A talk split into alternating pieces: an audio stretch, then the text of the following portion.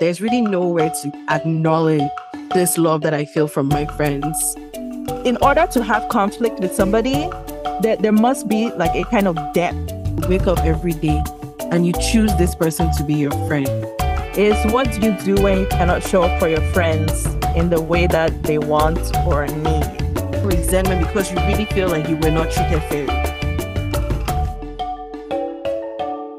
You are listening to Two Bees in a Pod, and I am Bilola. And I am B. Leonga, and this is a podcast about immigrant experiences, sharing our perspectives on various topics, including straddling cultures, fitting in, staying connected, learning and unlearning the good, the bad, and the ugly. Our episode today is a Valentine's Day episode because this is going to be airing on February 12th, which is a couple of days before Valentine's Day. So we are going to be talking about love, but not the love that you have in mind.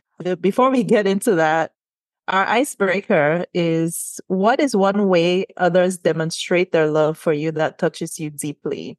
And I am avoiding using the term love language because I know all of us love that term and we understand what it means. But I've recently learned that this concept is actually does not have any scientific basis. This idea that there is one way or one primary way that people receive love it was the idea was put forth by this man called Dr. Gary Chapman, and he has a PhD not in psychology or any behavioral science, it's in adult education. So, and he's also a Christian marriage counselor. So he's really not, the concept is not based in science and it's problematic in some ways, but y'all, y'all understand what I'm talking about. So again, the question is, what is one way that others demonstrate their love for you that touches you deeply? I will say if somebody who gets overwhelmed easily and just gets very frazzled, people doing things for me when I'm overwhelmed is a sure way to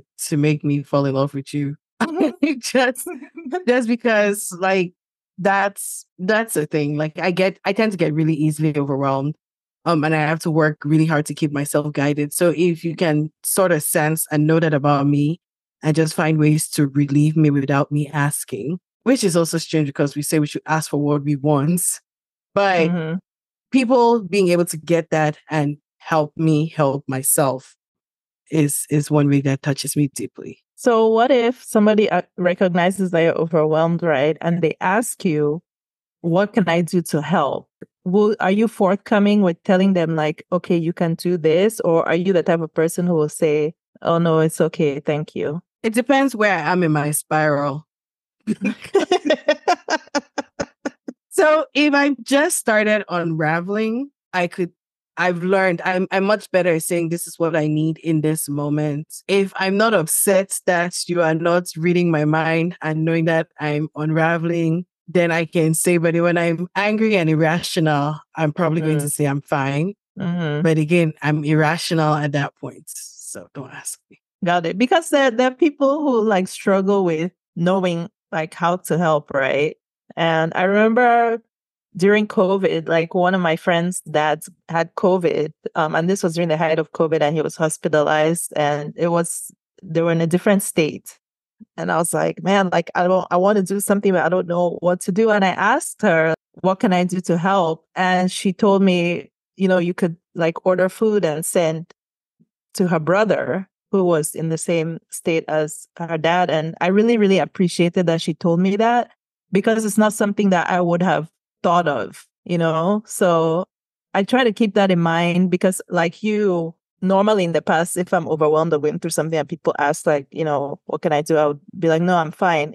And I wouldn't hold it against them because I don't want to inconvenience anybody. But yeah like that that was a lesson for me and i really appreciated her for that so now like that's one of the things that i do for people when i like i'll order them food and send it to yeah. them shout out to instacart doordash uber eats mm-hmm. because yep. it's it's it's been very clutch like when people are going through something they're bereaved they're grieving it my friends lost their dad a few years ago and i joked that i was fastening them because through like the couple of weeks I was constantly sending food. But I just feel like it's it's like one less thing for you to think about when you're dealing with stuff. So if I can take that. Um, exactly. something that somebody did for me when I experienced a loss, and this was not somebody that I knew very well, but they sent a cleaning service to clean, you know, my apartment at the time. And that was so very thoughtful.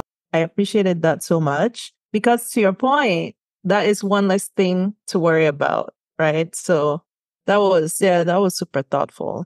So for me, things that have really touched me in the past is when somebody remembers something that I did not really make a point to emphasize, right? And then they they go out of their way to do something. So I'll give an example. I bought a mandolin, which is like a utensil that you use to Yeah. slice vegetables or whatever really thin, and it's super sharp. sharp.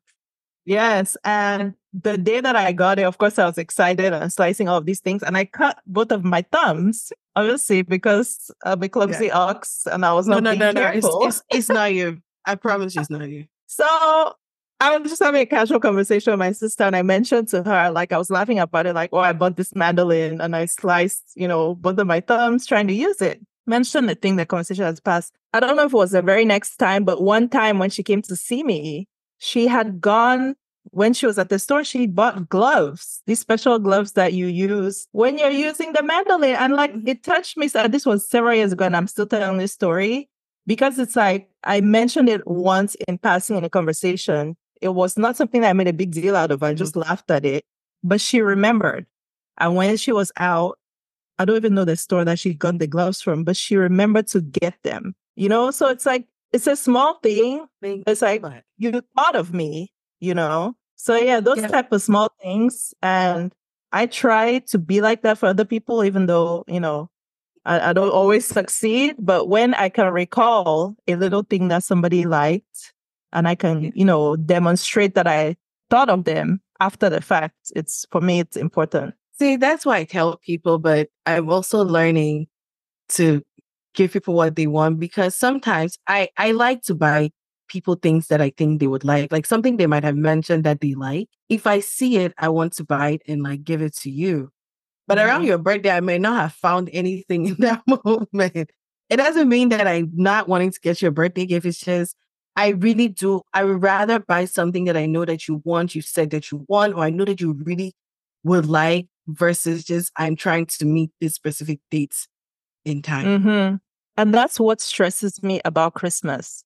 Is because you're trying to do that for so many people. Birthdays, I'm okay with because you know you have time and you know you you're anticipating it and you don't have that pressure. But that's precisely what stresses me about Christmas because I don't want to just give people a gift for the sake of giving. So maybe from like August, every time you buy something, just save it for Christmas. Yeah, may- maybe that's the way though. Uh, I've heard of the girlies who have a gift drawer. So if they're out, let's say like, you know, in TJ Maxx or wherever, like in, you see something cute, Yeah. you buy it and you put it in your gift drawer, even if you don't have a specific person in mind at that point, or you may, you buy it and just, and I think I might start doing that. I mean, years ago, I thought that my friends were in their reproductive age, so I bought all these pregnancy journals. I would like to report that it's been it's been eight years. I've gifted exactly zero. That's all I have to say. But another thing that somebody has done, this is more specific. But many years ago, I I was in a situation where I was stuck at the airport and I called a friend and I was crying. And she's like, I don't have any money, I don't get paid, but I have a hundred dollars, you know, I can try to find you a ticket. And it's still it's really meant a lot to me then. And I think about it today, it's still because she didn't have, she didn't think twice about it. She was ready to use her last, you know, dollar on Mm. me. Where I don't even know if till today I would do that. Like I'm I'm very guided in my I want to be realistic in what I'm offering. I be realistic. And yeah, I think about and I remind her all the time. Like we, we don't talk as much, but I do remind her all like remember the day you said and I think she recently she's like she doesn't even remember, but I keep reminding her so she she believes it happened. But she does she does not remember. On the flip side, I just want to put it out there, although I know my foolish friends already know this and I'm giving them more jokes, that one thing that is not going to touch me deeply is a hug or any kind of touch. Really? You don't like hugs? I'm a work in progress. I have another friend who, do- who doesn't like hugs. She's getting better, but in the past, I would have to be like, "Can I hug you today?" So, I gave birth to the most, most touchy child on earth. Can I get a hug? Can I get a hug? Huggy? but yeah, and I'm working on it. I would say that I'm getting better. Some people might disagree, but I think mm. I've come a long way. Yeah, it's okay. Like, not everybody can be that, you know, touchy touchy. And it's important for your friends to respect your boundaries too now. My great grandmother was not happy with me. She told my parents I didn't like old people and I was hanging my nose in the air. I just didn't want people. she said, she told my mother that your child that will come here and is hanging. It was just, I didn't want, it was a touch. It literally was just a touch. Mm. Okay. So Valentine's Day, right? We're going to be talking love today, but not romantic love. We're going to be talking friendship, specifically platonic love.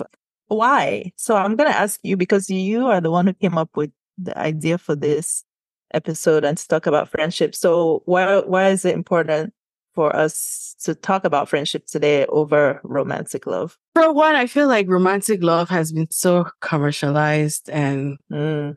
so much capitalism surrounding Valentine's Day and I feel like platonic love does not get the res- respect it deserves. I will speak from my very bias. When I think of platonic love, I mostly think about female and female friendships because that's what I know. And I know the things that my female friends have done and probably will do for me. And I just feel like there's like the way our society is set up, there's really nowhere to acknowledge this love that I feel from my friends give it the respect and acknowledgement that it deserves. I agree. Yeah, platonic love is very much underrated, right? Yes. In our society. And I think for women in particular, it's important for us to decenter romantic relationships and put priority on platonic relationships because we all know that romantic relationships, when when you look at it, they are more short-lived than you know, platonic most of the time, right? They are more short lived. They cause you a lot more emotional damage and stress. I would say that they, you know, in terms of like improving your quality of life, platonic relationships do more to improve and maintain your quality of life than romantic relationships. And that, and when I say decenter romantic relationships, that doesn't mean we shouldn't pursue them, but don't, you know, like I said in our relationship episode, I think that was what episode three. We need to get it off of that pedestal, pedestal, off of this high place yeah, that we've put it on. So for women in particular, I think it's important for us to decenter romantic relationships. And of course, I'm speaking in the context of heterosexual relationships, but I think it applies for other types of romantic relations like gender nonconforming and, you know, uh, gay relationships as well. Like I think even in that context, platonic relationships should be, you know, centered over romantic. And I think also for hmm. men, I've recently just always asked men, like out of curiosity, what do you discuss with your friends? Or like, what do your friends, what what do your friendships look like and what what do they mean to you?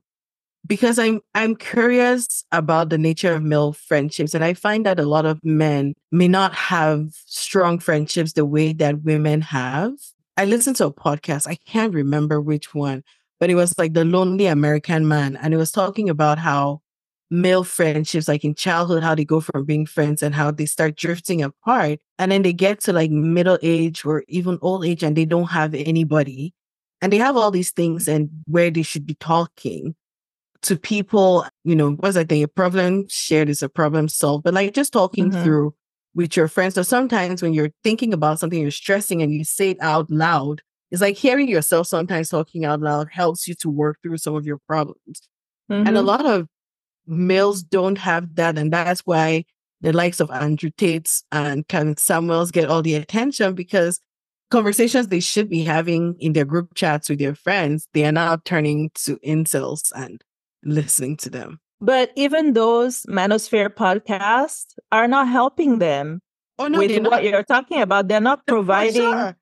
the community or platform. And what we see a lot in romantic relationships is that men put a lot of that emotional burden on their partners, right? Yeah. Like your your female partner then has become, you know, has taken the place of your therapist, your friend. There's a lot of emotional work that women do in romantic relationships because men do not have adequate friendships and they refuse to seek out counseling and other uh, mental health services. That burden is put on their romantic partners.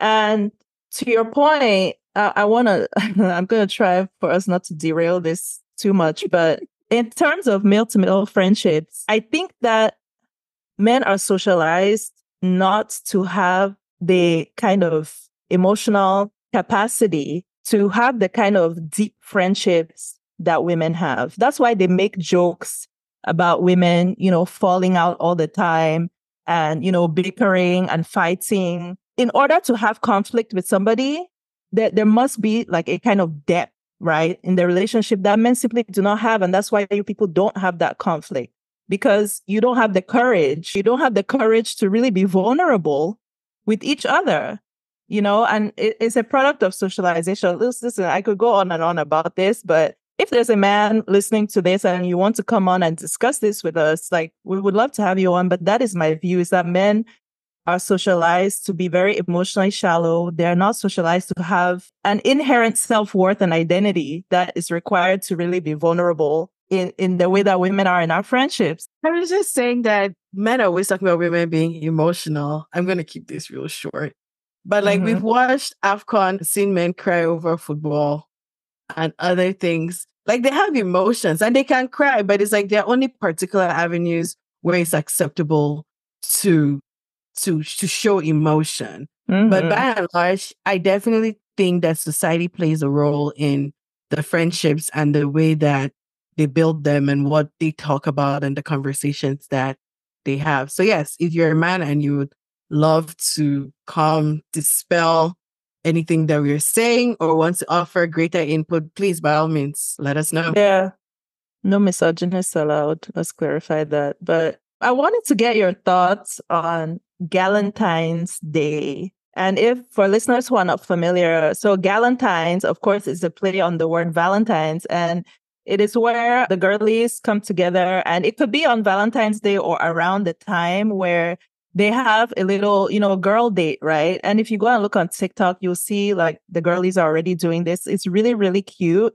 It could be like a brunch. It's usually something at somebody's house. So it's essentially women, you know, having a Valentine's Day celebration for their platonic friendships. So I'm of two minds about it, but I wanted to get your thoughts on it first. I love romancing my friends. so I I truly do. I love giving women compliments. I love making women and my friends feel good. And so anything where I can celebrate, you know, our love for each other because like I said I don't feel like it gets it gets the love that it it deserves. I would do that. Now Valentine's Day, I just hate it. I don't like Valentine's Day as it is in the US. Like, I mean, it'll be cute. There's a lot of red stuff and hearts to go around. Mm-hmm. But I do, I do like the idea of taking time to appreciate your friends. Like many years ago, when I had some friends, and I was like very thankful that I had these friends and they'd been with me through, you know, some things. So I had a whole friendship appreciation weekend where we like got a hotel. We went to, we had a photo shoot. We got a hotel. We went to dinner. It was like so fancy. I mean, the friendship crumbled soon after, but in that moment, it was very cute. And it was just me saying, I'm thankful for, you know, to you guys for being my friends and for us leaning on each other and being there for one another. Was it like around Valentine's Day or no? No, it was not. Mm. So I agree with you about hating Valentine's Day because of the commercialization, right? And Valentine's Day is is just the same thing, right? Just not in a romantic way. So it plays into the commercialization, which I don't like that this kind of consumerist, you know, society. But I agree with you that I do love to see when, especially women, and I wish men would do it too, like get together to appreciate your friends. But if we think about the idea of decentering romantic relationships, right? I feel like the idea of Galentine's came up because it's it's like single women who wanted to have something to do on or around that date. And that's where it rubs me the wrong way because it's okay if Valentine's Day is a day for lovers, right? If you're if you don't have a lover or you and your lover are just not celebrating, treat it like a normal day. I think you place more importance on it when you have to find an alternative to do. And that is what kind of mm, makes me feel icky about Valentine's Day, but I'm not gonna lie, like I love to see the girlies like celebrating it. Like they have so many cute ideas. It's so cute. Or you could just, you know, plan your reproduction. I have a child on Valentine's Day and you never have to celebrate for 18 years. Lord.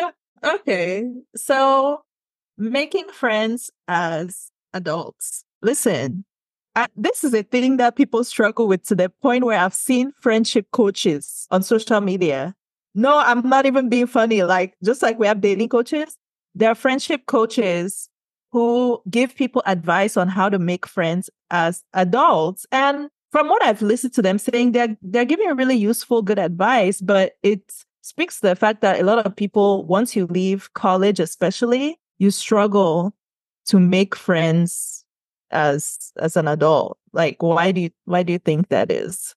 Are the coaches charging fees? Of course not. Uh, so adult friendships and I, I, I, I had tweeted a few months back that I spend a lot of time talking about friendship than actually doing friendship. I read a lot of things about friendship for many reasons. We'll probably get to them. But I think, like, to your point, like, why do people struggle making new friends, especially like in midlife and like outside of school? In school, it's easy. You have time, right?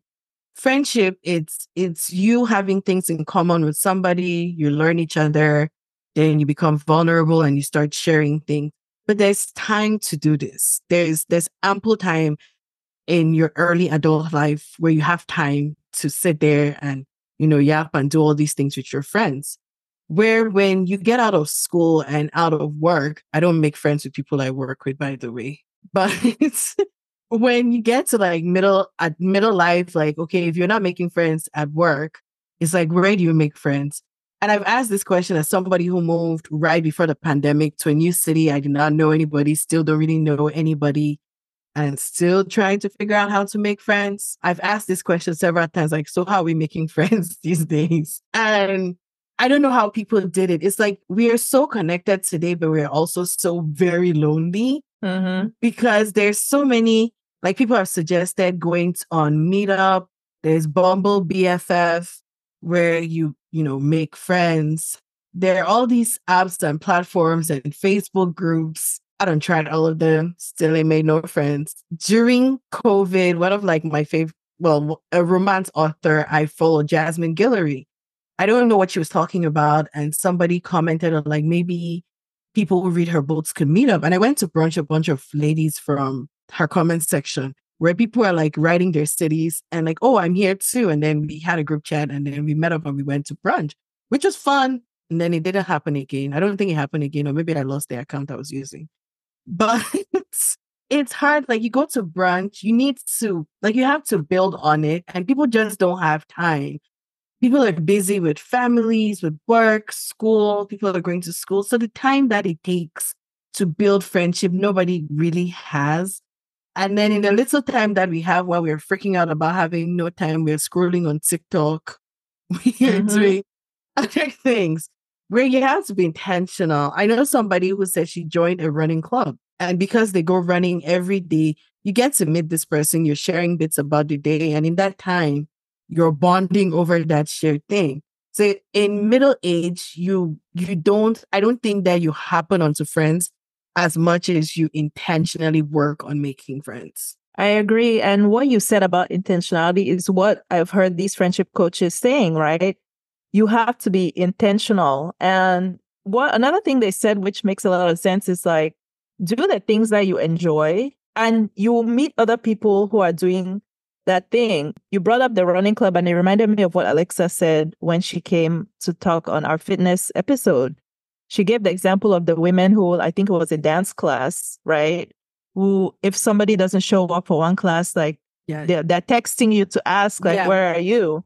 So I think those are good avenues. You know, if you're into fitness, if you're into like some kind of hobby, I've heard testimonials from people, you know, social media talking about this. Like, it's very awkward. You go out and you're doing something alone, whether that is going to, you know, a bar, a bookstore, some other hobby or craft place alone.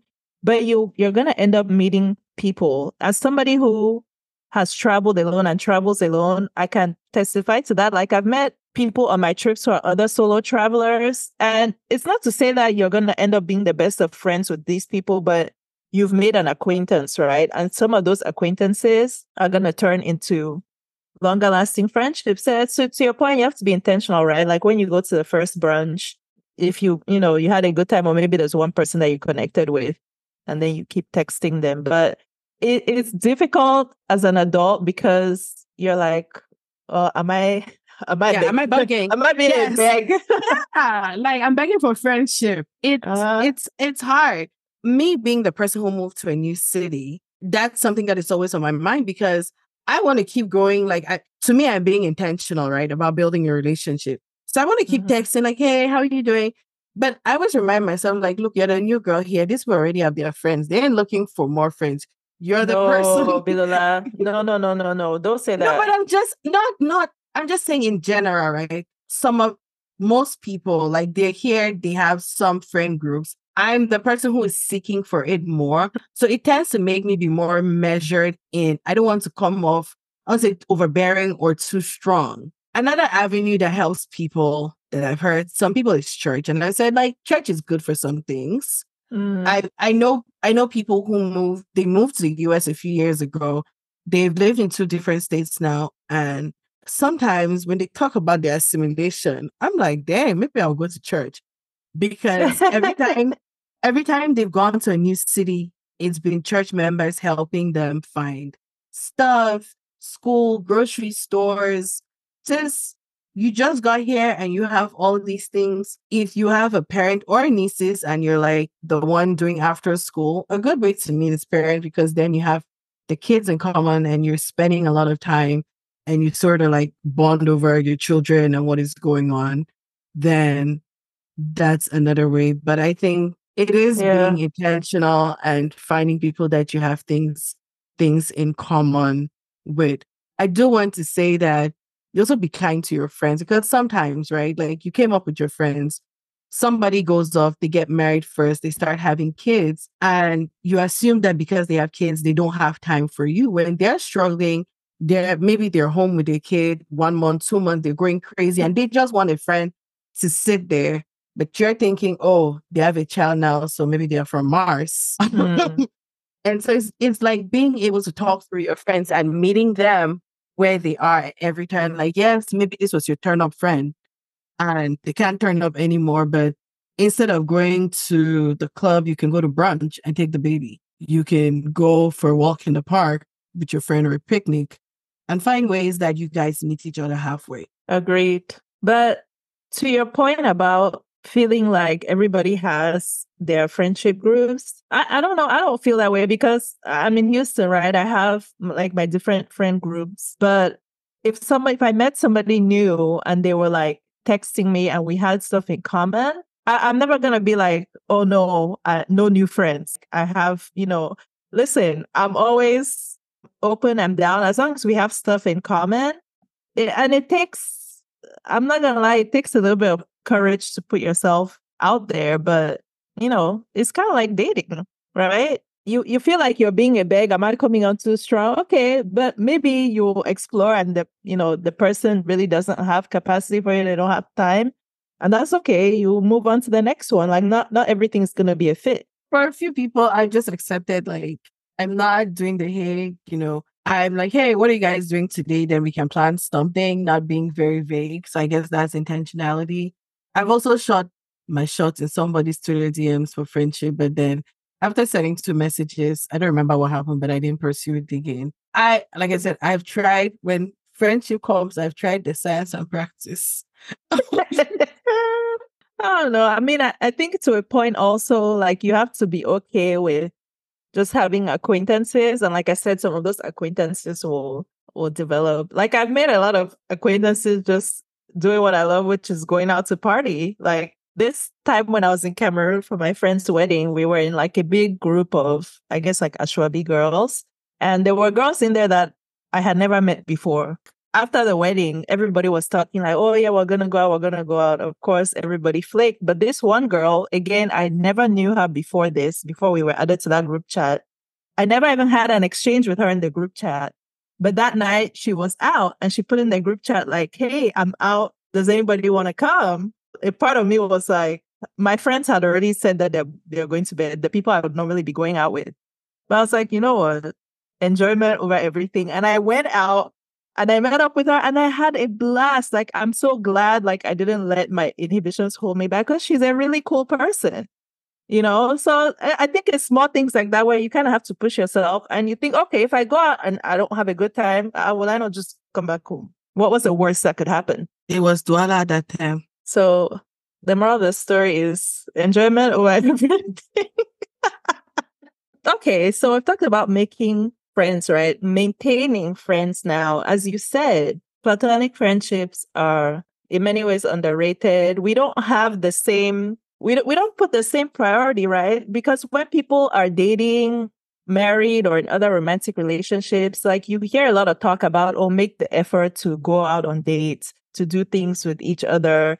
Romantic relationships are very much celebrated. You celebrate your anniversary, you celebrate Valentine's Day, you celebrate all of these things. We don't have the equivalent for friendships. Which is very well because I, I read a thing somewhere, I don't remember where it was, but it said like we don't give friendship enough credit because it's the one relationship in life where you wake up every day and you choose this person to be your friend, not because of blood ties, not because yeah. your feelings or the law, you're married, you're in love.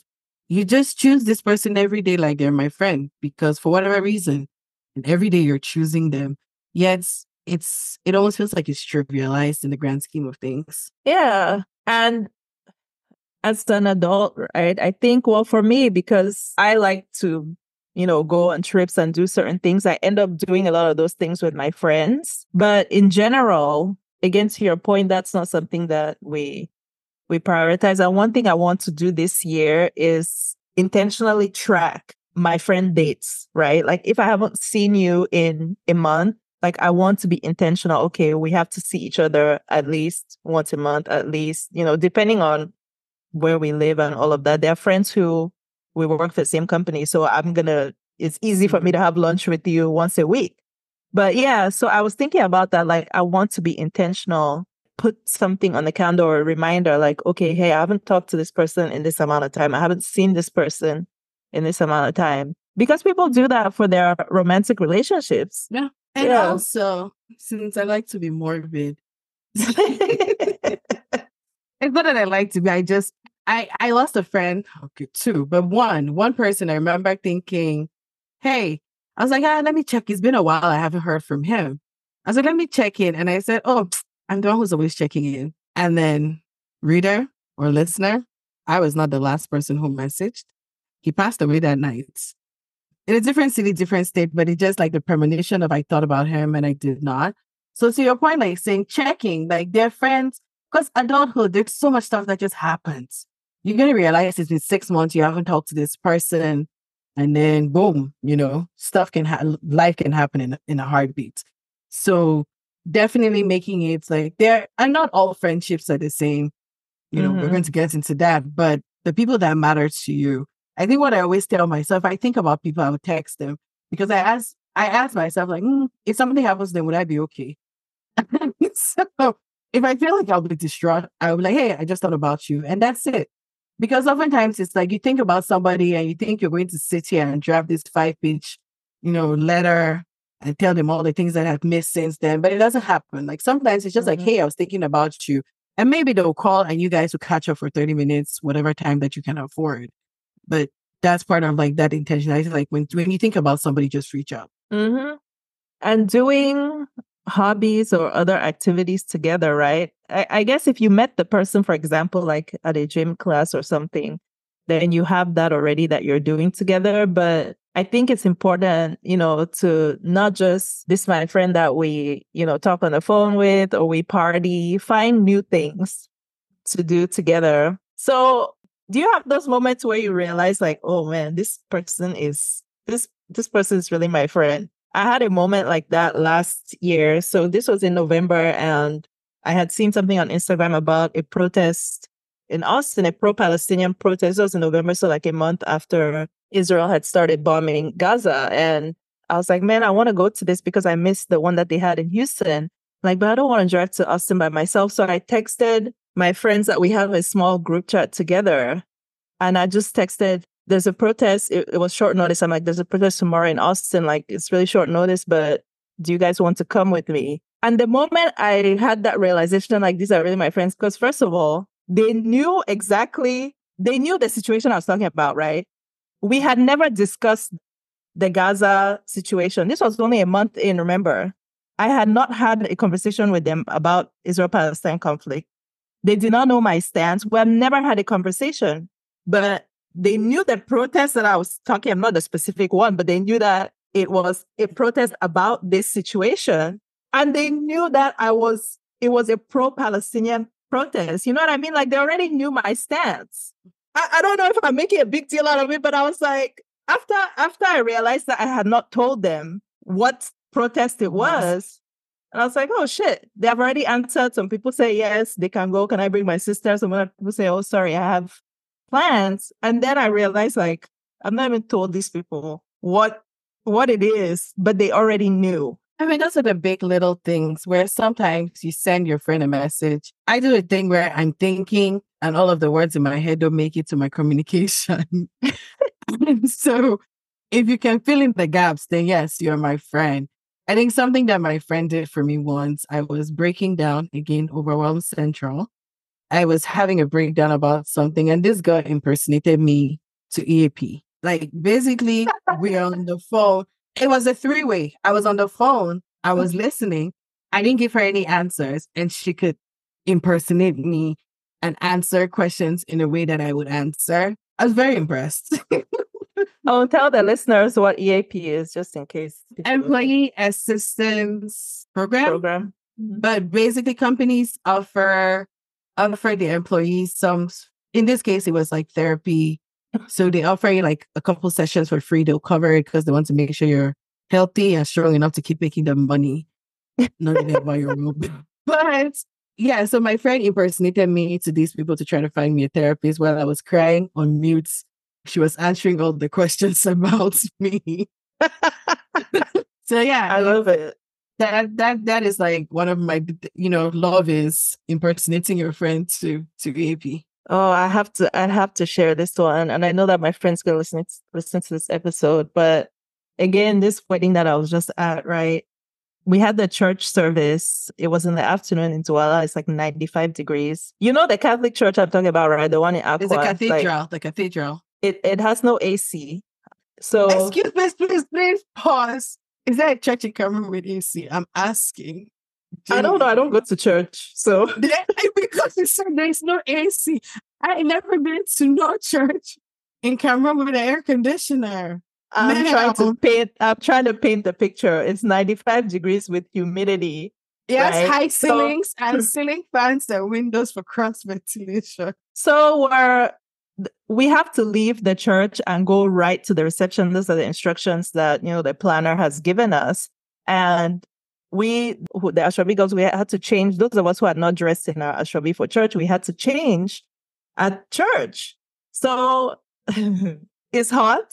I have my dress, you know, in the bag and I've gone to it's like the priest's office, you know, to go and like struggle to change. And my dress, the back, it was like a lace-up corset. It was really like difficult to put on. And then the fabric, have you ever tried to wear something tight when you're sweating? I've gone, I've gone to that father's office. I am struggling, struggling, sweating. And at some point, like I gave up, right? I put on my other dress back. I was like, I'm going to go to my hotel and, you know, there's AC there and I can change in comfort. I was like, I was so frustrated. I was like, I'm done with this. I'm cursing Cameroon, all of this. So I go outside. My my friends are waiting. I'm, one of my friends like, what happened? I'm like, nah. I'm like, I cannot. Like, I'm going to my hotel. Like, I cannot deal with that. I was, I was so frustrated.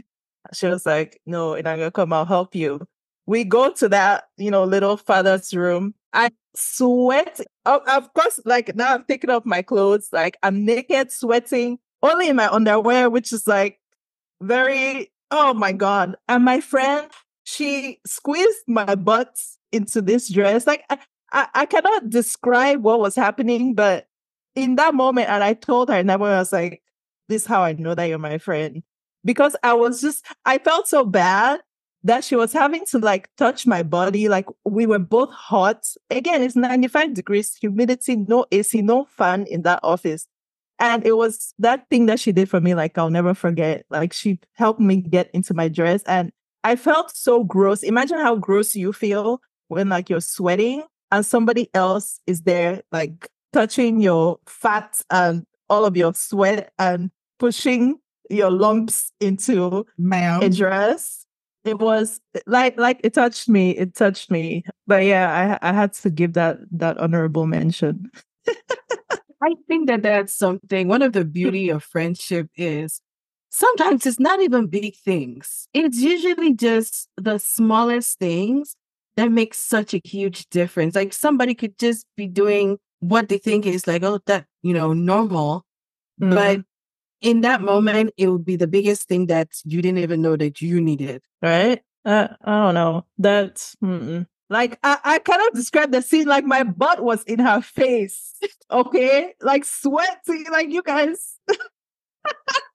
Uh, I mean, she did it. She didn't complain. So I Ah, appreciate her service. I, I I don't know. Like that now, I'm thinking like, would I have done the same? Now I'm gonna have to. so you mentioned male friendships earlier, right? But male female friendship. So there are people who say that men and women, of course, they're talking about heterosexual people in this case, right? That men and women cannot be friends because ultimately somebody is going to catch feelings. Or the more sinister one is that they say like the, the man is not really a friend, he's basically trying to sleep with you. Like the entire friendship, he's just waiting for the opportunity sleep with you, which you'll never hear me defending a man, but I think that is a bit of a reductive take. I, I don't think it's always that way. I, I don't think so. I don't think all, you know, men are trying to sleep with their, their female. I don't think that's the case. I, I don't think so. One of my one of my really good mm-hmm. friends, and we've been friends for over 20 years now, is a guy. And not that I can date him currently, but even when I was just so repulsed at the idea, not just because of him, but also because his dating stories, I'm just like, be a chest out. This was his Okay, but wait, let me ask you though, and I'm not asking you with this friend in particular because we don't know if he'll be listening, but He better Would- listen. like, would you say the same about somebody that you are attracted to? Like, is it easier to be friends with somebody that you don't find attractive? Tiffany, I we've never made it to where I'm looking at him like say attractive. We've been friends since I was seven or so, where we did evening classes together, like after school. For those who are not Cameroonian, after school lessons. We're both Catholic, so we went to doctrine together. So there was like a year or two of our lives when we saw each other every single day, not Mhm. just in school, after school. We did a lot of things together. And then after that, I did not see him for almost like 10 years. We lost touch because they moved to Buea and then we went to board, different boarding schools. And he came to America. So right before I came to the US, he came to Cameroon and he called. And I was like, oh, yeah, I'm going, you know, I'm coming to the US. And from the time I got here, we've been pretty much, I would say in that we've talked on the phone a lot in the time that I've been here. Um, we've never lived in the same state where we're like hanging out physically, but we've been on the phone a lot since I've been here. But I've never looked at him like, mm. we've never, Mm. like, other than that one time when we went to Doctrine and he, I, we had to take a shower at his uncle's house and he tried to peep on me when I was taking a shower, like little pervert. but it's never it's giving very much like brother. Like I never made it to a point to even look. And just now, as you can see from my face, I'm revolted at the thoughts of even like, Mm.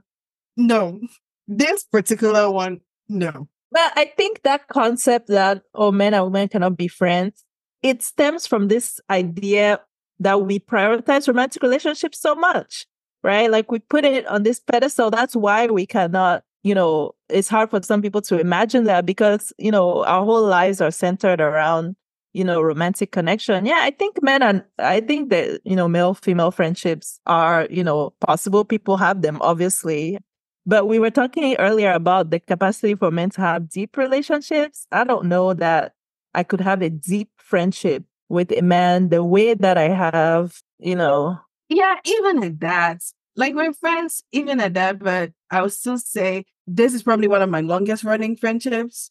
However, intensity and length, um, mm. don't get your um, this is, if you're listening, don't get to your feelings, but there's, yeah, there's something about my female friendships and the ways that I can be vulnerable, my female friends, that I don't know if I'm as vulnerable with my male friend or friends. Mm-hmm. And, and vice versa, right? And they being vulnerable with you. Oh no, they will. They will be vulnerable. Who are they going to be vulnerable with if it's not your Something that they could just share with their friend who might have experienced a similar situation, but somehow they will look to their female friends for the emotional labor. Yeah, that, that's that's true to your point. The same emotional labor that they offload to their romantic partners, right? Because they cannot show up to another man in the same way that they show up to a woman because they're performing masculinity in front of their their male friends. Understand? Because I've known of situations where like I know your friends, I know who you're, I know who you're dating, and you're the things that you're telling your romantic partner, and I'm just asking your friends like, so how is this person doing? Trying to understand, and it's like you've never shared any of these things. So how? Why do you feel comfortable sharing with this person you just met? I just thought of something. A lot of men bond over gossip. They be gossiping. Of course. Especially the ones who went to boarding school. Okay. They be gossiping. It's one of their favorite things to do. Oh, don't but you know what is funny? Which I also think that the, the men who went to boarding school do have some sort of one up in that they spend so much time in school that I think at some point they do have, they are vulnerable in each, with each other in a way that people who did not spend as much time with each other would not like you have seen them in all their states, right? Like they've grown up together, mm-hmm. they've seen each other in every state. So they do share some kind of vulnerability. I mean, as much as they gossip, they also, I think that they do have the capacity for vulnerability. I'm inclined to agree with you because when I think of the male friendships that I consider to be close and have some depth, they're people who at some point were in boarding school together. So yeah, I definitely agree with you on that. I also want to say that in male and female relationships, it's usually, usually the men who spoil it. Usually, they will, they're the ones who want to come and say, but I've always lied to you. Stop that nonsense. Or want to crack jokes like, but, but, you know, come, come, let's do this. Nobody has to find out. Like once you say that to me, red flag. It's like, yeah, we're cool, but am I going to get drunk with you? No. See, and then, yeah, let's talk about this though. Making new friends, right? the way that and I was I was just saying earlier how I'm so open to making new friends. Like if somebody's texting me, I'll be receptive. That does not apply to men because I cannot know what your intentions are. You know what I mean? So it's rather unfortunate. And to your point, I've had people that I thought were my friends who spoiled the thing because they want to come and start talking about oh, I've always been attracted to you. Okay, are you mad? if you don't get out. So yeah, to your point about making new friends, yeah, I'm, I'm not as I'm not open to to you know forming new connections with men. I it's mine is stranger danger. I cannot. I don't think I've ever made friends with a random man, like a man that nobody that I know knows. I don't even think I have the capacity for that. I need us to have like you need like two referrals I need like five people who know you, two people can vouch for who you are. Something. Yeah, that's valid. That that's valid because we, you know, as as women, we have to think about our safety when we're interacting with men. And you know what the fucked up part is? What you just said. There's stranger danger, right? But if you look at the data, women who are assaulted, whether it's physical or sexual assault, is more likely somebody that you know. So you're not even safe from the ones that you know, which is a sobering thought. But yeah, to your point, not not even just you know somebody being creepy but you have to think about your safety when you're you're making new you know connections with men it's rather unfortunate I, I don't do it i don't think that i've ever like met a man at a club or somewhere and we became friends. Not fam. I don't, I don't think I ever have. I It's always, through somebody, right? It has to be Yeah. like if I meet you, it could be at a party or somewhere, but I have to know like, so who do you know? How you get here? Who brought you here? I just need to know that if I'm talking to you and I disappear, somebody knows your house because Hmm. yeah. So, a question that you had asked before we started recording is what do you do when you cannot show up for your friends in the way that they want or need? And you gave an example, which I'll ask you to say again, but I thought of something. So, I had, I have a friend who had, was, you know, had her group of close friends and she fell out with them. And there was a point where and I really empathized with her during this their friendship breakup, but I I felt like she was looking for me to fill that role.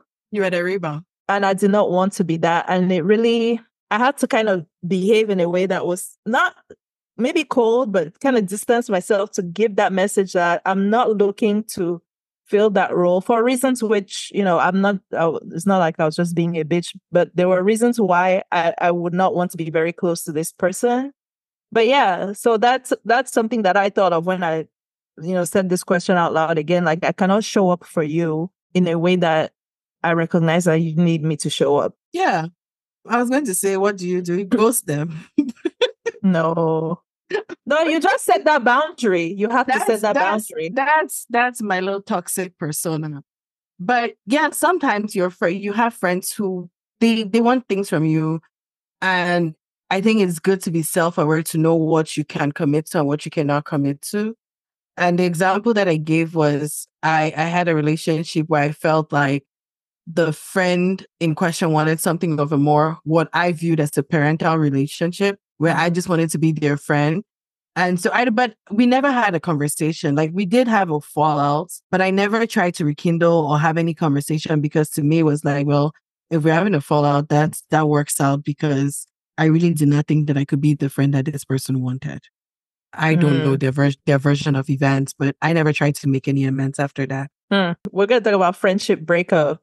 And I, I want to talk about a point that you just made, which is not having that breakup conversation. But before we jump to that, I want to talk about siblings as friends. So I'm very close to my sisters. Like they're, they're people that I would do the same things that I do with my friends. Well, some of them are not interested in certain of the activities like clubbing, but you know, it's not because like we don't get along. It's just like they're not interested in that. But there's something that we all share in common. Like one time I was sitting down to think about my favorite people to travel with. Because you know how there are people who you might not necessarily enjoy traveling with, maybe because they're super picky or for whatever other reason. But when I was thinking about my friends, like, oh, you know, I really love traveling with this person, this person, a good travel buddy. Oh, my sisters were on that list.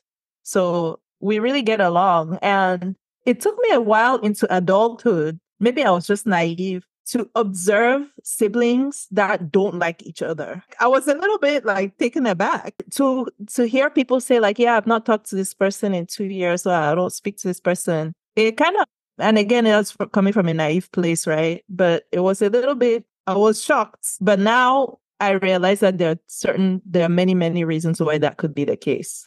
I think that one of the things you did now put on here is, especially as immigrants, in bad governance, and I'm going to make it the point, right? If we consider sometimes there are age gaps between siblings, right? Some siblings, Mhm. five, six years. You have Mhm. siblings who, by and large, I hope they're okay. My siblings, they have a nine year age gap, right? So by the time one person was going to nursery school, the other one was going to boarding school. And we know that from boarding school, we don't necessarily come back home. Like you come on vacations, but once you're done, then my sister moved to the US and my brother was like in primary school. They've never lived, they have never lived in the same house, Mm. essentially. And so now as an adult, they're looking at each other as like two strangers who have to take time to get to know each other which is what they've had to do. And they've been intentional about getting to know each other because they're strangers of sorts. They never really lived in the house together. Mhm. And Yeah. that happens in a lot of of homes. Immigrant homes, maybe one child was the one who got to go abroad and the other one stayed together. So they don't know this person or siblings going to a different country and paper documents, you know, not being, not having mm-hmm. the right documentation. And it's been 20 years before they could go home. And so it's like, well, now we have FaceTime and other things to keep in touch. But I think that immigration is actually something that affects sibling, some sibling relationships. So I understand what you're saying, but when I was so I'll give the some of the reasons that I wrote down, but I was thinking about like actively like active dislike. What you're describing is people who simply don't know each other. I'm talking about people who do not get along. So their blood, their blood doesn't go together. like different personalities, right? Yes, different personalities. I've seen it sometimes with kids where, and I'm not making, but it's just watching sibling dynamics as, as kids where I think that when we were also growing up, there could have been differences, but you have people say, well, I want my children to be best friends without teaching your children to learn each other. Mm-hmm. Where there's one child who just wants their space and wants to do things a certain way. And if there's another child who doesn't respect the other siblings' boundaries, then they're constantly, you know, bucking, bucking heads and fighting where one person leaves the house like, oh, good riddance, I don't have to deal with this person. It's like in friendship also, you're not getting to know the person for who they are. And I hate it because is this uh, assumption that because you're siblings, you have to know of each other. And I think that's actually what brings up some of this friction. But if you're the older one and you're complaining about that you're annoying and you're like the older, but it's your brother, but it's your brother, but they're annoying. Right. But I feel like sibling rivalry is normal, right? In our house growing up, we were fighting a lot. We were oh, arguing. That's normal. But when we came to adulthood, like now we get along swell. So I feel like what you're is normal, like not liking each other as children. Children, like you people are in each other's space, especially if you're sharing rooms, hand me downs, all of these things. The other person's presence is like an irritant in your life most times. But I feel like you grow out of that. So I'm still it's really curious to me siblings who are adults and like genuinely don't like each other you know thanksgiving or whatever family gathering damn we're going to see each other and it's an issue no i think there might be unique circumstances it'll be interesting to have people share the reasons mm-hmm. why why they do but I, I think that it's just it could be like dynamics the one because you know a lot of these last children i remember crying because I had 6 p.m. curfew for a very long time. And my brother, who was considerably younger than me, broke his curfew one day and I snitched with so much glee because I knew it was like it was over. My dad's like, Oh, where's your brother? I was like, I was just opening my eyes. I saw him walking out the gates. I've not seen him ever since. So much I knew it was over for him. When he came back, I'm like, Oh, daddy knows you've been gone since morning. And I was following, you know, like as a, you're following to go see what's happening. Mm. And my father said, guy your back. Like, what do you mean by your back? This is it. Where, where's all that energy people have for me? I went to my room and cried. I was telling my aunt, like, I cannot believe this if it was me. Oh my goodness. I mean, yeah, but that does not impact your relationship today as adults. I do think that parents, parenting and the parents can drive jealousy and Some division. But I think what you're describing is normal, right? Like when we were growing up, you did not have a choice of food. You ate what was on your plate. My younger sister, let me tell you, this babe said she'll not eat tomatoes. They say, okay. She, whenever they cook something with tomatoes, she either eats, you know, a different thing or this babe said she does not like to see green things in her, in her jollof rice. This, that is the bell peppers, the green, all of those mm-hmm. small green things. So little things like that. It's like what you're describing, but right? That's what I'm saying, right?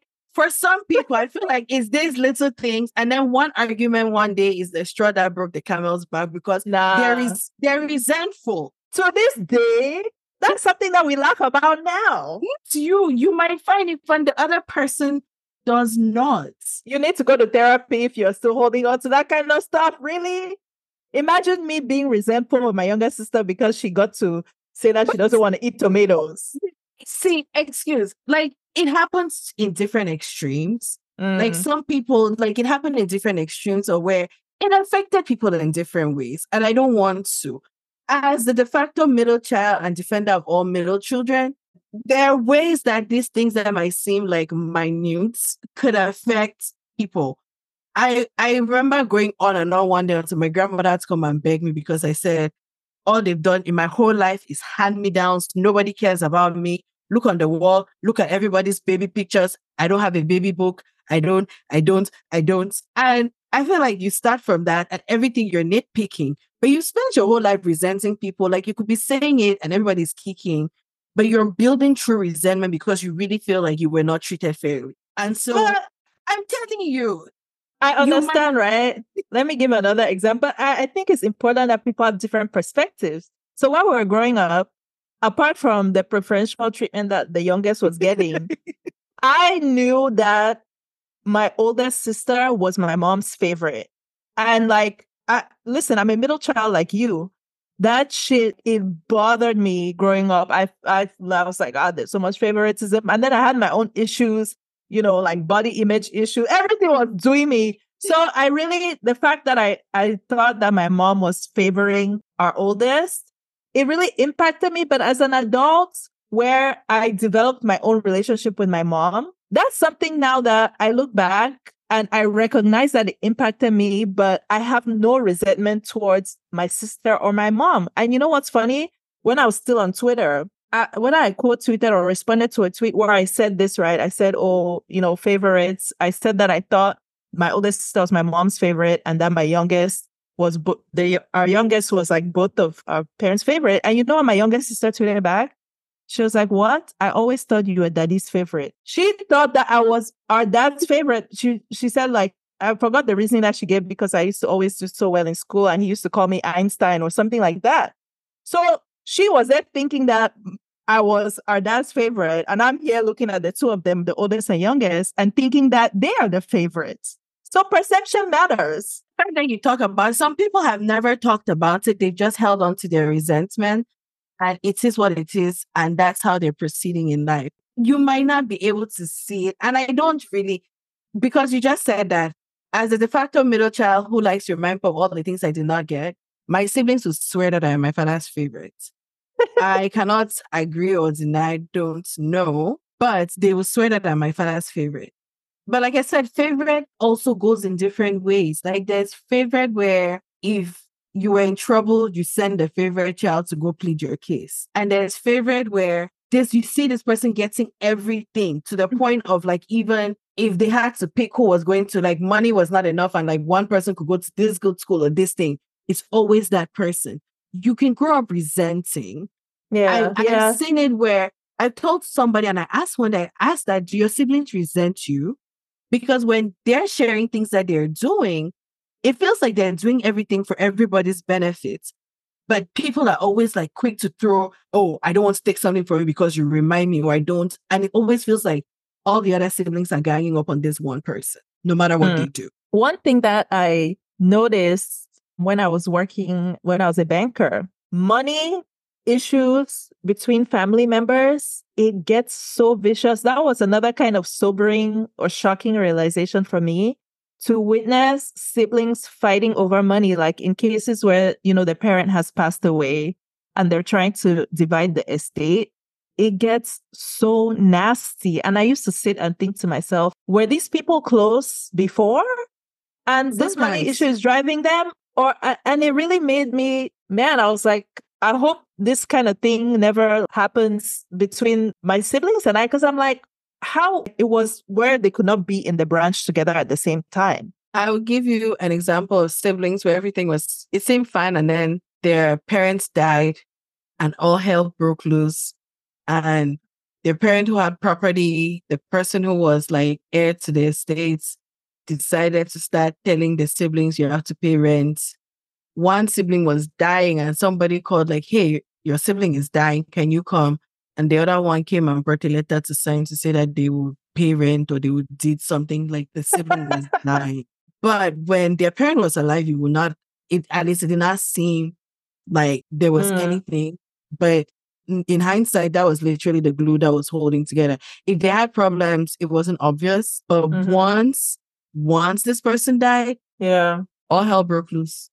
So you asked whether they were just tolerating each other. I, I really wonder that though, because I, I know money is a very powerful influence on relationships, but I'm like, were you like really close and then it came to money and just everything chakara, or was it kind of to your point, were they just tolerating each other? Anyway, so friendship breakups, right? We talked about the difference between romantic and platonic relationships. And one glaring difference when we talk about relationships ending is that in a romantic relationship, there is a set point that the relationship ends. And often you have some kind of talk, like two people acknowledge that they are breaking up. But in friendships, from my experience, that rarely ever happens. It kind of just, I'll speak for myself, quiet quitting quiet quitting the, the friendship. I'm guilty of that instead of having a talk. And in my friendship breakups, I've had talks,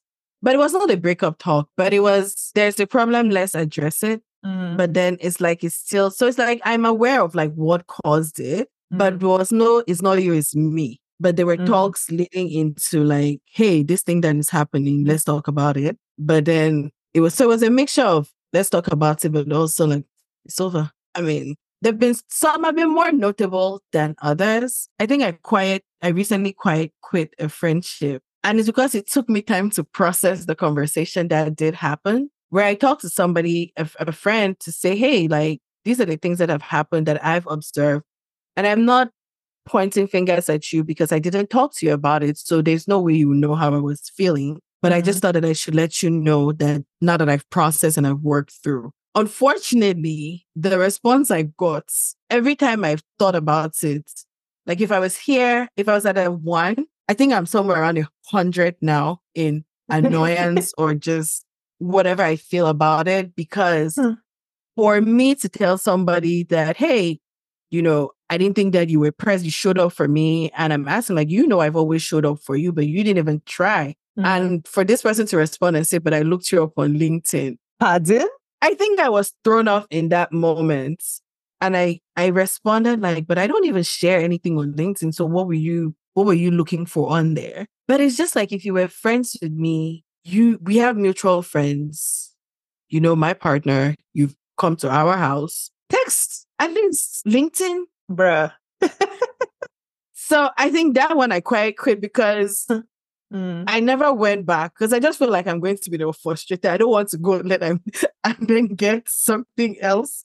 Is like, but you yeah. put it out there that there was an issue at least, right? Yes. Which yeah, a lot of times doesn't happen. I mean, the one friendship where I've had what I would consider would be a breakup conversation is the the one that truly I would say like was a real heartbreak for me. And we talked about this offline, but like there's small things that are leading up that you don't address. And then when that one thing happens, it's like, okay, this is it. This is the straw. And in this case, this person would would always kind of forget about me. Like I'm always the one reaching out, reaching out. And in our friendship, I had observed like that she was somebody who gave a lot of priority to, priority to the men that she was dating.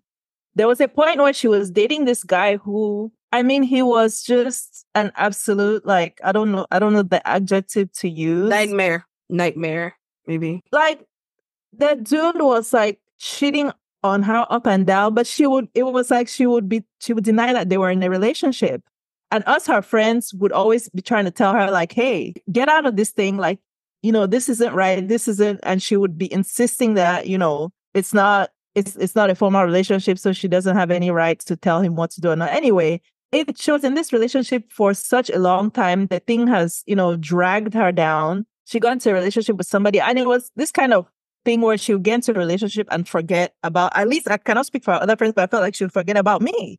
Like I would always be the one reaching out, reaching out. And she finally found like a really good guy, which I was really happy for her. But again, it was the same thing where I was not, you know, I, I was not on her mind and she forgot my birthday one and that was that was the thing. That was the thing that i said nah. So she she had messaged me like i don't know if it was weeks it was probably weeks after.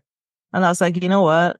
It's it's good. I'm done. Obviously you don't have time for me. And that was the breakup conversation and i was like i'm done. Like it's obvious that you don't have time for this friendship.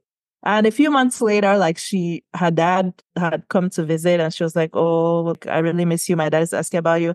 And I didn't reply. And that was the most heartbreaking thing. I think I even cried because I knew her dad. And of course, like it, a part of me wanted to like just make up and like go see him and rekindle the friendship. But I was like, no, it's, I cannot go back. Like I'm done. So that's the one where I actually had a conversation and it breaks, it broke my heart and it still like hurts when I think about it. The rest, I quite quit. So like, I, first of all, I tell people that I'm very friend insecure, but I also say that in my, in my early twenties, I was very hardliner. Like it was black and white. There was no room for error. Like mm. if you did something, I'm like done with you, move on. And so people have made comments sometimes where I get I struggle with like holding on to friendships because I don't want to seem as that person that is always breaking up friendships. Mm-hmm. However, I've experienced, I had a really traumatic friendship breakup. and I'm not, when I say that, I'm not exaggerating. It was a major breakup. And if you consider how intertwined our lives where we live together, we have the same mutual friends, it was like a marriage. But again, because it's a platonic relationship, when mm. the friendship breakup happened, there was nothing. And especially in the situation where I feel like I didn't get, I lost all the friends, it was just me, myself, and I. And like, thankfully, I made like two new friends recently. But in that moment, I had nobody and was just there. My friend last that we should I should have been in therapy at that time. it was waffling. And it took me a while to be able to even tell anybody like, that I was crying or I would see something or have a memory and I just burst out crying because I felt foolish. Like in my mind, is like, it's just a friend. But it's not just a friend. Like we, our lives were intertwined. Where to this day, people see me as like, how's your sister? And I think like my biological sister. Uh, and I always go, oh, she's fine. I'm not, I hope she's fine. Like to myself. Because there's so many people who it's like you see A, you see B like I said, it was like a married mm-hmm. a married couple. Our lives were so intertwined. And the way that I cried for this friendship, I've never cried for a romantic relationship in that way, where it took me almost a whole decade before I could say, you know what, I'm okay. Like I'm fine. Mm-hmm. like if I see this person and our like former mutual friends, I'm not triggered. I'm not going to burst out and cry. I can just see this person. I'm okay. But there were just certain things where I would have to reach out. Like once when she was bereaved and I had to reach out. And I literally had another friend where I put her on duty to say, make sure you remind me to keep it like simple. Don't go doing mm-hmm. too much. Don't try to over remember where you are, remember your role here, and don't do. And that's mm-hmm. what my friend was responsible for doing in that moment. But like I said, 10 years over a friendship which I'm so thankful that I don't feel ashamed to say this out loud anymore. Why? Why would you feel ashamed? How am I supposed to tell somebody that is my friend and just saw my former friend hanging out and that's why I'm crying? But if you had seen an ex and you were crying, it, people would be understand. That's what understand. I'm saying. That's the point, right? mm, that's the point of this episode. people will be understanding. Like it took me talking to a psychologist about the friendship, and that's what I said. Like sometimes saying things out loud and being able to process where I did go back to have a conversation and say, I understand that these are some of the things because there's one pivotal moment where it's like, this is where the shot, the glass kind of shattered, but there mm-hmm. were cracks. There were cracks before we got to that point. And I was able to say, hey, these are the things that I believe that I did. What do you think that you did, you know, to get us to mm-hmm. this point? But I think that after talking to the psychologist that I referred to, Dr. Marisa Franco, and having her like she was doing research for a book on platonic relationships, and I volunteered to talk to her. But after talking to her, I think that that's what sort of finally got me, like being able to say it out loud a few times, mm-hmm. probably got me to a much better place. Yeah, and to your point, like there's not the same support for friendship breakups like if you tell somebody that, or, you know, you broke up with your friend, in some ways, some people treat it kind of like, oh, it's hot tea and they, they kind of like snicker about it. Versus if I had come to you and be like, oh, you know, my boyfriend and I broke up, there would be immediate sympathy. Are you okay? Right. Ah, so yeah. we definitely need to, as a society and as individuals, we need to change the way that we view, you know, platonic versus romantic relationships. And we need to get better at having like the talk, right? Like I'm so guilty. I will quiet quit that shit because you'll be doing things that, you know, for me, wh- whatever it is, I don't like admitting when I'm wrong. So I've probably done things, but in my head, like you're wrong. So you're you're doing things that wrong me. And I'm just kind of like, okay, I'm adding them up, I'm adding them up. And then it just gets to one that additional straw and I've mentally and emotionally I've checked out. Checked out. I just check out and I'm not going to stop talking to you, but it's going to be very up, up. And, and I acknowledge that that's not a healthy way, you know, to deal with that. But maybe I need to consult Dr. Marisa Franco. I mean, I, I think that because I tend to overthink things and then I have, in addition to overthinking, I have a really good memory. Mm. So I mm. can sit here and replay a conversation that we had on you know, Thursday, April 9, 2009, and remember where we were sitting. Like I would just have a thought and I would piece, like I could just have a, a thought and I start piecing bits like this day this thing happened, on this day this thing happened. But I'm also learning so that I don't go crazy with all of these things. I have to talk to people to be like, okay, do you mm-hmm. recognize this thing? Because this is the way that I see it. And like we said before we started recording, it's not, I want to be very, I want to make sure that I call it out. Like, I'm not looking for closure from another person. You have to give yourself closure. Nobody, because I feel like once you're waiting for somebody to give you closure, you've given power of your emotions or your feelings to somebody else. And if they're wicked, they can do with it whatever they want mm-hmm. to do mm-hmm. with it. So you have to like have these conversations and get to a point with yourself where you're okay and give yourself the peace that you are seeking. But because I'm overthinking, sometimes like I'll admit where I'm wrong, but I also want you to validate that the things that I'm thinking, I'm not insane. These are the things that you did. I'm not a mad person. yeah. And, and even and even if you don't, I'll accept that. I will still tell myself that you are mad because you um, and to your point about closure, right? And this goes for romantic, platonic, any kind of relationship. You just gotta be okay with accepting that you'll never get the apology that you want, need, or deserve. So it's, I mean, it is what it is. You got to like work through it yourself. Sometimes you will, and the person will acknowledge what they did. And sometimes, sometimes they won't. Like, I'm super vindictive. Like, if you apologize to me and you don't tell me like exactly what you're apologizing for, I'm not accepting the apology. Don't come to me and say, I'm sorry or I apologize. That's not an apology. Well, yeah, what are you apologizing for? Name the thing. Name the thing. Because when you were doing the thing, you were doing it with your whole chest. So yes. bring that same energy in your apology. You know, another thing, people disrespecting you in public, they want to apologize in private. Mm-mm, mm, mm-mm. Listen to me. No. hey, if there were 15 people there when you disrespected me, you gather those 15 people. People, I apologize in front of them. I don't care if it's a Zoom. Listen, I'm not accepting the apology otherwise.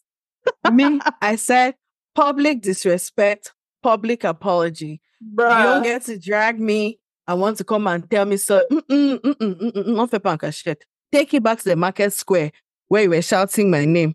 That's where you're also going to go and kneel down, apologize with your hands in the air because we don't do that. Keep the same energy. Okay, so we've talked about breakups that are caused by, you know, something that you can point to, or several things in most cases that you can point to, but sometimes friendships kind of dissipate for other reasons, right? We were saying earlier how you no longer share whatever interest it was that initially, you know, connected you, right? Maybe you guys were party buddies and now one person either cannot or just doesn't want to party for that reason. But I feel like that's a flimsy, that's a flimsy. There's so many things that you can do besides going to a club. Like you can go to brunch, you can go to lunch. There's alcohol at lunch if it's drinking that you want to do. That's flimsy for me. It's just an example. But I think that you have like some people have different circles of friends where some friends are for, you know, X mm-hmm. and some friends are for Y it's like any mm-hmm. relationship, your romantic and your platonic relationship, right? It's the same way they say couples grow apart because you met and you had these things in common, but sometimes your ideals, your your values change or your beliefs change. And mm-hmm. if you're not growing together with your partner, then you wake up one day and you guys are strangers. And mm-hmm. so in friendship too, it's like the thing that brought you together. It could even be something like, you know, finances, right? Like you were both in college broke. You see the movies Mm. and in real life. You were in college, you were broke, you were going to the one dollar, you know, one dollar drink spots. And it was fine. And then one person gets a job, they can now afford buying a bottle, and your Mhm. friend can barely pay the cover.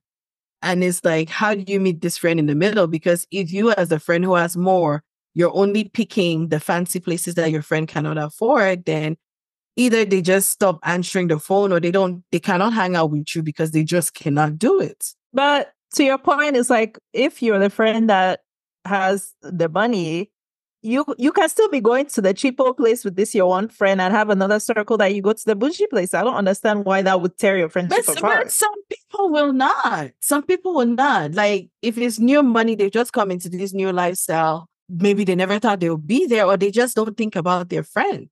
Or they see their Mm. friend as less than, and the friend feels that way. Because I was I I said I said that it's important to grow with your friends. And sometimes like part of that is you encouraging your friend and motivating your friend to want and be better. So that you can Mm. do things, the things that you enjoy together. Because, you know, what if you can afford? You don't want to one, you don't want to be Mm. the bank. You don't want to be the bank, right? right. You're not becoming a parent, right? But you also don't want to curtail your enjoyment because your friend cannot afford. But if you met, this is my thing, right? And I think it applies to romantic relationships also. If you met that person at a certain level, I don't think you should expect them. They, they might, and it will be good for them if they, you know, move to a different level, but you should not expect that person to change the level where they're at. And they should certainly not change it to try to keep up with you. Not change to keep up. So this is a very specific. I'm saying like if you started together at the bottom, right? Yeah. You were Meet them back at the bottom. Go to the Schwein board. Meet them back where you guys met until they are ready to move up. What if they're never ready? But that's They okay. They rewatch girlfriends. They Then remember Lynn, Lynn was on her fifth PhD and always mooching off her friends. That's different, right? If the person is mooching. But I'm talking about like in the case of doing activities, right? If the person, if you guys were always going out to Chili's, two for 20 or whatever it is that they have that special. Garden, now- endless, endless bread, unlimited There you go. And now all of a sudden you have no boo money. You're not like if that was you guys' thing and your friend is still at that level, you know, let meet them there. Meet them there. Go make some new noble friends. But I'm just saying, you recognize how like stuff like this, it, Yeah, it yeah, yeah. creeps. It's not one day. It Mhm. creeps because you've just gotten into this thing. You now like all these new things that you're doing. Maybe you told yourself, or you've convinced yourself that you were just managing that endless pasta at uh, Olive Garden. Like now, want truffle pasta. You want truffle pasta with just you know olive oil from Greece and Okay. Frute frutti di mare from you don't want you don't want scrimps anymore. You don't want Garden. Crisps. Oh, not the cheddar bay biscuits. You don't want that anymore. You know? Lord, I think So it's what- important now. Like you cannot forget your roots. What do you mean? Go back to Chili's two or twenty with your friend. It's it's one time it ain't gonna kill you. I can't even remember the last time I went to Chili's. Me neither, bro. I mean, if we're talking cheap food, there's so many better options. Like you don't have to go to to that Take kind me, of place. To, take me to we can go to local taco joints. Yes. Mhm, Yeah, yeah. You mentioned life changes earlier, right? Like having kids. That's something that drives, you know, friendships apart. Like people get married, they have kids, or they take on a new job that is demanding. There's this trope, it, it seems, in African, and I see it mainly in Nigerian media, maybe because I consume a lot of their media, but this trope that married women don't want to have single friends around that. So somehow when you get married, your friend group changes or has to change because you don't want single women around. Is is that a trope that it's in Cameroonian society? I have not experienced it because my friends are not have. stupid bitches, but um I, I have. you I have in have. Cameroonian society? Mhm. Really? I didn't find out find out till like much later. We're having a conversation and she's like, I'm sorry, but I just thought that, you know, being married, I was supposed to act a certain way and be friends with certain people. I was shocked because like, what? But I was like, hey, you know, at least you're honest about it now. But it it still threw me off, which it does happen a lot. So I did have people. I remember when my daughter was born, and my my my then friends, not now friends, my then friends were making plans. I'm like, you guys should invite me. And somebody said, ah, you have a child. Now I'm like, what does that mean? Like, I maybe they were being flippant, they did not mean it, but it hurt my feelings then. I think they did not, in fact, invite me. Where I have a friend who was super accommodating to me. And I told her that I never wanted to take it for granted. So for like, we left Houston, what, five years later. And up until I was leaving Houston, she was like, oh, we should do something. And I always said, like, hey, I'm bringing her with me. Is that okay? It's like, I don't care. And I told her that I just feel like I also have to respect her. Like, when she sends me an invitation, I don't have to assume that she's okay with me Mhm. bringing my plus one. Maybe she wants to talk about something in private and we don't necessarily need her, but she became part of our hangout circle. Like, tell people that we took her to brunch when she was three months old. And by the time we left Houston, if you pulled up somewhere, she's like, oh, I've been here before. I will never forget the day we pulled up to Abuzi for like family lunch with a bunch of like my cousins. I said, I've been here before with my mom and my auntie. She's like, yeah, this girl. I love that for We- her though. We went everywhere with her. And I always tell my friend, I appreciate her for making that, you know, time because I felt like the other people that I was friends with, Mm. They were not interested. But it's like your life does not end when you have a child, and it's for you and your friends to meet each other halfway. Yeah, I mean, I don't. I I told you this story. Maybe I said it on another episode. Like the women I know, not all of them, but a lot of them who are having kids now, those girlies are prioritizing their enjoyment. I was in the club with a heavily pregnant woman. She was dancing more than all of us. Like that's I've gone out with like women who have like one month old kids. Like the girlies are out and I love to see it. So that's unfortunate. Maybe like you, your friends at the time, they thought that you would just immediately not have any time on your hands or just stop enjoying the things that you used to enjoy. I don't know, but I just tell people like you have to make make an effort. Like your friend cannot maybe take the baby to brunch yet. Come and sit down. Like sometimes just something as simple as come sit in the house so she can shower. Because those first three months of fourth trimester, you'll be hearing Mhm. what they, they call them phantom cries. The baby has Mm. cried so much that you're in the shower, you're thinking that the baby is crying. Oh. They're not crying. Actually, I had a friend who worked nights as a nurse, and I would tell her like, "Hey, can you come over when when you get off work?" Just so she could like the two of them would sleep, and I would be like doing laundry or cooking or something. And that's all she did. She would just come and the two of them would cuddle wherever they were sleeping, and I'll go about Mhm. my business. And that was friendship for us at that in that moment. Mm, I love that. So you thought you spoke earlier about how when you broke up with your close friend, the mutual friends stayed with her, like she kept the friends, right? So that's one reason why that those are some of the casualties of a friendship breakup where it's like and I don't know why people feel the need to pick sides like that. Yeah, maybe you guys won't all hang out together, but you can still maintain a friendship with the other person. And I feel like it's the same way with when couples divorce, right? Like it, it seems like somebody has to keep their friends. And I'm like, why? Why can't the friends just maintain two separate relationships with the Some people- individuals? Some people are vindictive. They mm. they some people like clearly like it's me or me or the other person.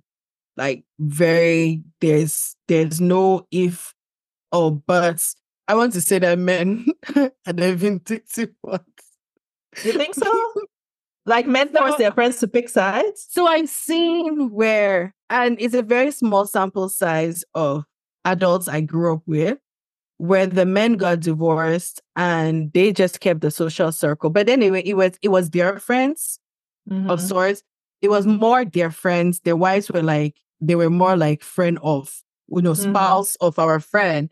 And the women got banished from the social circle, no matter how much anybody's like, where this lady, I wonder how she's doing. But it was almost like there was no way their wives would be accepted into the friendship circle as their own people versus, you know, their wives. That's weird to me. Small minded people also. Yeah, because if like I'm friends with a couple and they break up, if I like you people as individuals, like I'm gonna maintain individual relationships with you guys. Yeah, it might be awkward when I have an event, and you know, if the breakup was bitter, I know that I cannot invite both of you, but still, Other circumstances, I guess. mm, yeah, that's true. Yeah, because if one person did the other person dirty, I might, especially if it's a man who did the woman dirty, even if I'm friends with both of them, just for the sake of the woman, I, I will cut ties with the man just because he did her dirty. So I could see that. Yeah, I think the circumstances mm-hmm. sometimes matter. But yeah, I tend to take the woman's side. Sorry to the man's. Actually, not sorry. oh, goodness gracious. But no, really, like, I really think we need to normalize. I don't want to use the word normalize. We have to make it a habit to talk about friendship breakups and make it comfortable for people to talk about it and not think, but it's just your friend. Because, like I said, when I was going through the thick of my friendship breakup, I thought I was a little mad person. I thought I was just being overly emotional, overly sensitive. And it wasn't until I met somebody who shared her own experience that I was I was able to open up and be like, man, these are the things that I've been I've been doing.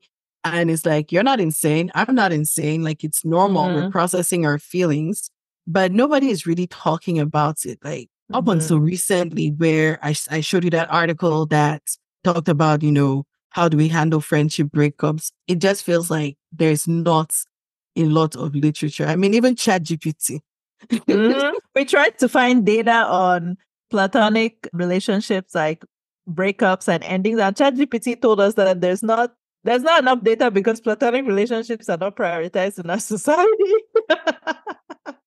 Before we close out, one thing that we didn't mention that I want us to talk about briefly is jealousy and how that can impact a friendship or at least the perception of it can impact a friendship. Hmm. So I'll I'll start because I think jealousy is a thing that we feel very ashamed of, right? Nobody wants to admit that they are jealous, but it's a natural emotion that everybody experiences. And it does not have to become a bigger thing if you actually acknowledge that that is the emotion that you're feeling and validate yourself. It doesn't have to become a bigger thing. It's natural to when you see somebody experiencing or achieving or having something that you want, it's natural to feel that jealousy, particularly when it's somebody that you're close to. I think, you know, but we kind of make it this taboo. And I'm not saying that you should run and go and tell the person like, oh, I'm jealous of you, but I think acknowledging it to yourself Yourself. is the is the first step to kind of dealing with it and it does not have to become a thing but i think what happens is that you don't acknowledge it to yourself you're in denial and then it manifests in other ways right that end up impacting the friendship and then the flip side of that is people thinking that their friends are jealous of them when they're really not that that's another side that is very real if you start imagining jealousy, then you are not even really friends, to be honest. Like if you're imagining and seeing like Mhm. things that are, are not there. What is this thing that my my friend said? It's magical thinking. Like you're thinking something about your friend, you're having entire scenarios in your head, except you're not talking to your friend about it. And so you sit you sit there inferring from their action, this is what they mean, this is what they're implying, without ever stopping to ask, like, hey, what what are you thinking? And Mhm. that can play into that. I think they're doing this because X. I think they're doing this because Y. But I would Mhm. say definitely on jealousy, like, yeah, you can be envious. Like your friend is getting things that you guys talked about, you know, getting together or doing together. Don't run and tell them, please, in their moments, like, hey, this thing that you want, I mm. always wanted it. But at least mm-hmm. be honest with yourself and maybe talk to your therapist or talk to Yeah. another friend. And it can Yeah. very much be a passing thing, mm. right? It can be a passing Yeah. emotion. And I think a lot of times, if you deal with it at that moment, it will be. Oh, something I was going to add using your friends as your therapist. Please get a real therapist. I had a friend break. It wasn't a breakup, it was just a break. Like, a, you know how celebrities break up and have break babies? Yes. So we had a and I think one of the things that happened was I leaned on her so much. I leaned on her a little too much for everything. Mm. And she would tell you that she did not have boundaries at the time. So she like she would just let me go on. And when she finally got to where she couldn't take it, she just cut me off and walked away without like addressing. But because I knew her, I could sort of understand what happened. And it was like, yeah, yeah, I went too far. So it's like being able to sometimes, like your friends are your sounding board and you talk to them, but also sometimes just ask, like, hey, do you have bandwidth for me today?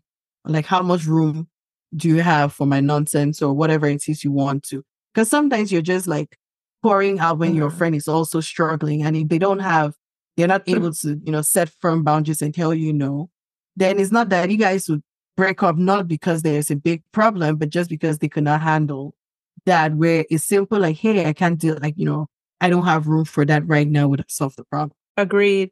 But how do you, as the friend that is being unloaded on, how do you say that without being insensitive? And I'll give the example that I mentioned where a friend, you know, had a breakup with her close friends. And it's like every time we got on the phone, that's what she was talking about. And it got to a point where I just didn't want to hear about it anymore. Like, I, I don't want to hear about you talking shit about your friends and saying the same thing that you've been saying over and over for the past how many weeks. So it got to a point where, yeah, I just, just stopped answering the calls. know how my friends and I got to where we were able to say, Hey, do you have how much bandwidth do you have this morning or today? Before no, I'm talking about the other. I'm talking about the person who is being That's what I'm saying. Before on. you and that's what I'm saying, like, so I don't know how we got to where we established that uh, or you mhm. say, ask Mhm. like, hey, how much room do you have? I don't re- recall how we got there, but it's it's a thing now to just ask, like, check in before you go. It's like, hey, how much room do you have today? Mm, yeah, yeah. I don't know. Like, I, I get sometimes people want to be listened to, but there's a point where you're talking about the same thing over and over. I've given you my same two cents, you know, and it's and it's repetitive. And maybe that is your process of dealing with the thing. But on my end, I'm like, Which Yeah. sometimes I, I apologize for coming about the same thing, but I do think, and not not all your friendships are the same way. They will get this Mhm. treatment to say, hey, do you want, do you want? Because sometimes it's like, do you want an ear or do you want a solution? true. But not I'm ready everybody. to give people solutions. Say, come listen. but I don't think that all friendships can get because I think that you have to be like very invested to learn all these things and be able because all of this is you striving to be a better friend to this person. Mhm. Um, and that's why you're asking, like, hey, do you just want an ear? Do you want solution? And being able to like, if your friend says, okay, not today, it's not personal, it's not that she hates you, it's literally just, I can't deal with this today. But I think it takes work to get Uh, I don't think I can ever say that to somebody. Like it just sounds so. My goodness. Ay. because if because I don't know that I could say no, but I would just say like, hey, I'm I'm doing, you know, I'm going through it today, but what's going on? I think that's also me telling you that don't bring Mm. too much, you know, be also mindful of where my own head is so Mhm. that I'm not giving. And it's like, do you want to talk about it or do you not want to talk about it? And then, you know, but not every not everybody gets this. This is like this this is like the inner caucus where because it's emotionally taxing, you have to invest in people to get to where you learn. You know, you have friends where you just say hello, it's like what's going on? They can tell from just your hello Mhm. that you're not okay. And the other friends that, you know, they're literally telling you that, man, I'm I'm going through it and you might not even hear it because they're chirpy, but they're throwing out all the other hints and you don't catch it. True, true that. All right. Well, listeners, we really want to get your thoughts on, you know, whatever we've discussed on here. Have you gone through a friendship breakup? Do you agree or disagree about the way that we prioritize, view, deal with platonic versus romantic relationships as a society, as a culture?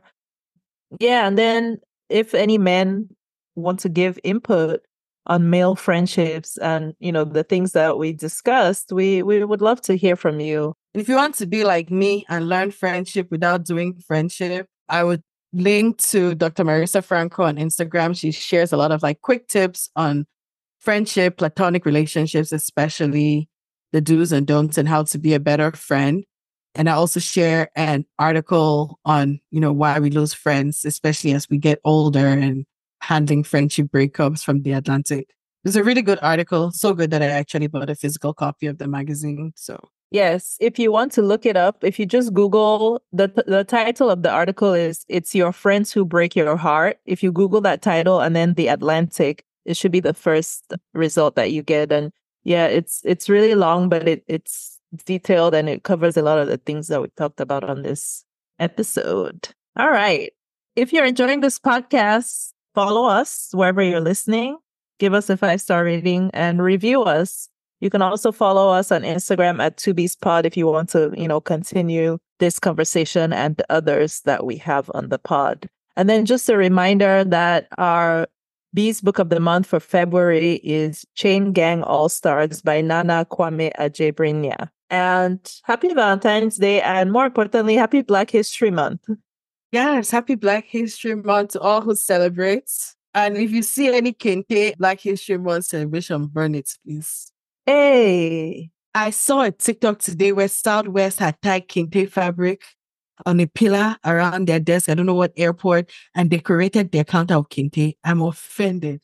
Why? Mostly because I don't know if you're still on Twitter when the Democratic caucus made those kente stills and took a knee. Oh yes! Oh my gosh! I remember uh, that vision of Nancy Pelosi is emblazoned in my mind. On February first, somebody posted that and said "Happy Black History."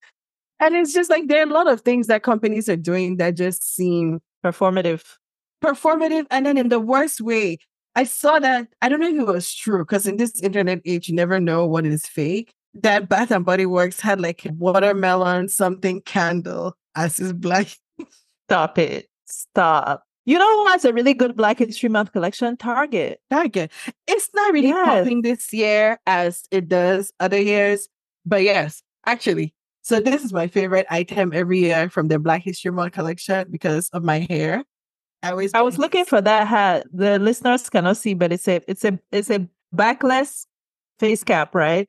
Yeah, and then it's like satin, it's lined with satin on the mm-hmm. inside. Mm-hmm. And so mm-hmm. if you have a fro or like wear braids, it works out mm-hmm. for or a bun. Yeah. Yeah. I was looking for that hat when I went in. I think they were sold out. And then like some of the sweatshirts, like their sizes, you know, some of the sizes had sold out. But yeah, they have some really cute Black History Month and I think it's by black designers also. So it's not just them like rolling oh, yeah. out some bullshit. It yeah. is. They usually work with like black designers and they, they mm-hmm. usually the the tags would usually tell you something about well, this one says designed by a black target team artist. But if it's like brands they collaborate with, then they'll put some stuff on the cards on the tags about the brands. Yeah. So Again, happy Valentine's Day and happy Black History Month. And until next time, talk for mob, no be cargo for head. These things are getting more difficult. No, why is it difficult? So the literal translation means words in the mouth are not a load Burdens. on the head. It, it, it's not really a burden. So imagine like, you know, people carrying stuff on their head, right? Yeah. Mm-hmm. so my interpretation is actions speak louder than words you saying something doesn't mean that you're going to do it or doesn't mean that you're doing it. Talk for mob, no be cargo for head. That's my interpretation is actions speak louder than words. Because I tend to be literal and overthinking. I'm looking at it like, well, somebody says something, you don't have to take it to heart. I don't know. But like I said, they've gotten difficult for me.